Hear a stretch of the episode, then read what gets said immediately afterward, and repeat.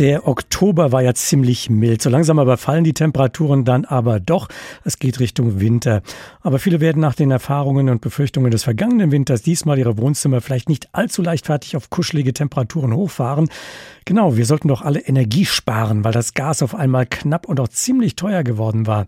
Klaus Müller ist der Chef der Bundesnetzagentur und ihn habe ich gefragt, die Gasspeicher sind ja nun fast zu 100 Prozent gefüllt. Kein Vergleich zum Winter im vergangenen Jahr, zum Winterbeginn damals. Also jetzt alles in bester Ordnung? Also was richtig ist, ist, dass wir wesentlich besser vorbereitet sind als auf den letzten Winter. Und auch da haben wir die Speicher ja am Ende des Jahres gut gefüllt gekriegt, aber nur mit erheblichem Einsatz öffentlicher Gelder. Das war dieses Jahr nicht der Fall. Was auch gut ist, ist, dass wir drei Flüssiggasterminals an Nord- und Ostsee haben, die jetzt schon arbeiten. Mit drei weiteren rechnen wir im Verlauf der nächsten Monate. Und auch unsere Energie- und Gaseinsparung ist nach wie vor auf einem bemerkenswert hohen Niveau. Trotzdem, es gibt Restrisiken, die gehören zur Einschätzung mit dazu. Das Bild, das Sie gerade gezeichnet haben, das wird viele Verbraucherinnen und Verbraucher durchaus äh, beruhigen. Also was die Haushalte angeht, aber wohl auch in der Industrie. Braucht man denn da noch die permanenten Sparappelle? Wir sind dabei, wie viele Wissenschaftler und Verbände auch, Szenarien zu rechnen. Und das, was wir aus den Szenarien erkennen, ist, dass wir in Deutschland ohne russisches Pipeline-Gas durch die nächsten und auch die nächsten Winter kommen müssen. Und da hilft uns ein verringerter Verbrauch sehr. Ich glaube, dass allein das hohe Preisniveau ein Anreiz ist, sowohl in der Industrie wie im privaten Bereich achtsam mit Gas umzugehen. Das ist auch aus Klimaschutzgründen nie verkehrt.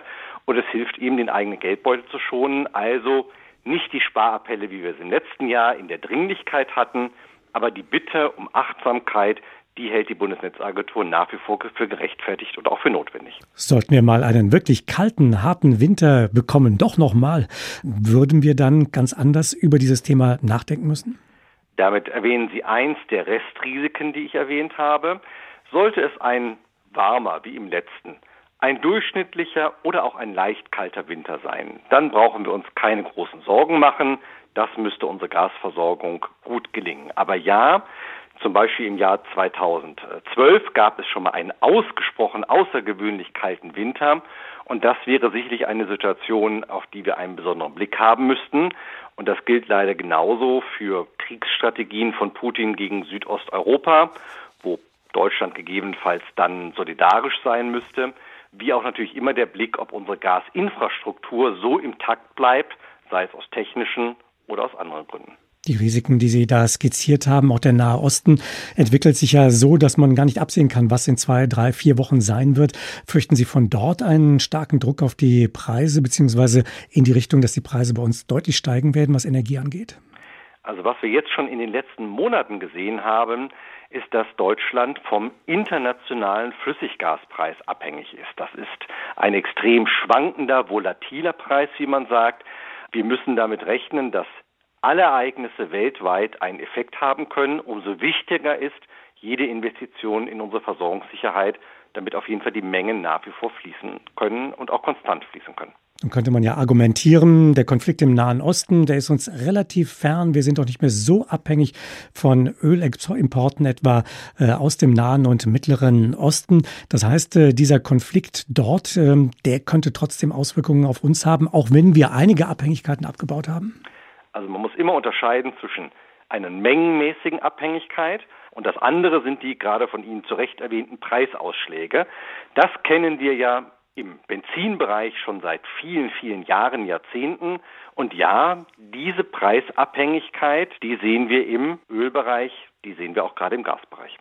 Abschließende Frage.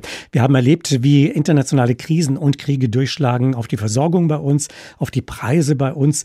Ähm, haben wir dabei einen anderen Aspekt vielleicht immer noch äh, sträflich aus dem Blick geraten lassen, nämlich die Anfälligkeit der Infrastruktur. Stichworte Pipelines in der Ostsee, aber eben auch in der Nordsee, die für uns sehr relevant sind. Müssten wir da nicht viel mehr den, das Augenmerk darauf richten, als auf äh, Sparen beim Heizen zu Hause? Ich glaube, dass das eine wie das andere wichtig ist. Das eine ist die Frage, verringere ich meine Abhängigkeit, spare ich Geld. Das andere ist eine Diskussion, die sowohl die Bundesregierung wie aber auch die Verbündeten, zum Beispiel in der NATO, sehr weit oben auf die Agenda gesetzt haben. Schon länger läuft eine Diskussion über den Schutz der kritischen Infrastruktur. Dafür sind natürlich die Netzbetreiber verantwortlich, dafür fühlen sich aber auch die Staaten verantwortlich. Und ja, hier gilt es, lieber in Sicherheit zu investieren, als nachher den Preis zu bezahlen, wenn man das vernachlässigt hätte. Klaus Müller, Chef der Bundesnetzagentur, war das in HR Info. Das Thema heute Morgen aufgedreht. Deutschland im Heizungsherbst.